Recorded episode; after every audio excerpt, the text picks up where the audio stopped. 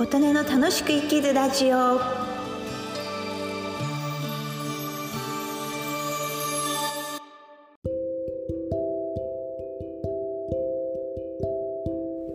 皆様こんにちは。琴音です。今日は1月26日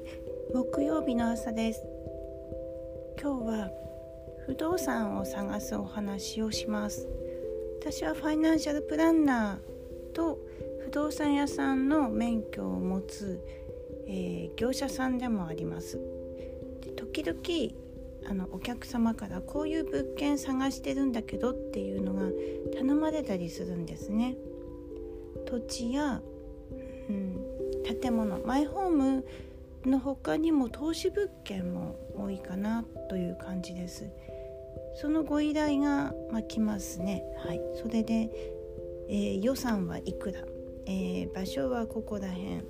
えー、それから駅から徒歩で何分以内とか。できれば軽量鉄骨がいいとか、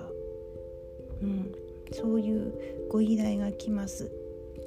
そうしたら今度は業者さん不動産屋さんのデータベースがありますのでそこをまず探します。レンズって言いまして不動産取引業の免許を行政から受けた法人まあ個人もいるんですけど会社しかあの不動産屋さんしか検索できないんですね。そこから条件に合ったものを探します。ただ良い物件はすぐ売れます。あのあっという間ですね。それで今回もご依頼の通り探したんですけどあこれいいなと思うものはもう申し込みありってついてるんですよ。いやそれは欲しいわと思う物件ばかりですね。例えば、うん、収益物件例えば、えー、マンション投資とかアパート投資をするためにとても良い土地たいな散歩がねこう明るくて日当たりが良くて遮るものがないとか大きい道路が目の前にあるとかねそういうのはあっという間です。ですのでたくさん物件があるように思われるんですけども本当に昨日は探したので2件くらいしかなかったっていう状態です。まあ、レインズの他にアットホームで出しているアット BB っていう民間の会社が作っているそういうデータベースもありますしホームズもスーモさんもそういうデータベース持ってて私はアクセスできます7個ぐらいあるのかななので今回ご依頼のものは土地や、え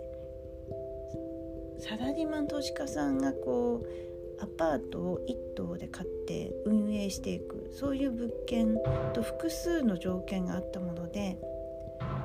うん、それから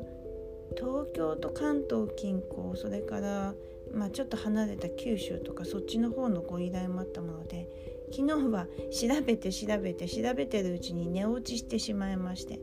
で今日これからまたその続きを調べるんですけどもいや本当に不動産ってねご縁とタイミングなんですよ。なのでもし何か皆様も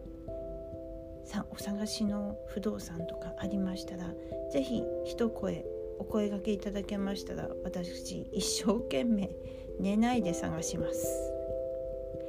はい。今日もお聴きくださりありがとうございました。